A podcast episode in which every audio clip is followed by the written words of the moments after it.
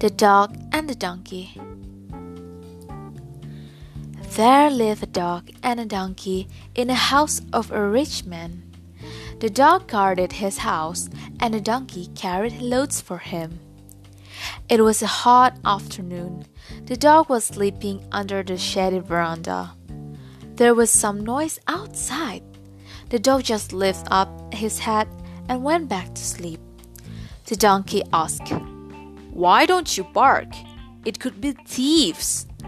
The dog replied, Mind your own business. But the donkey wouldn't listen.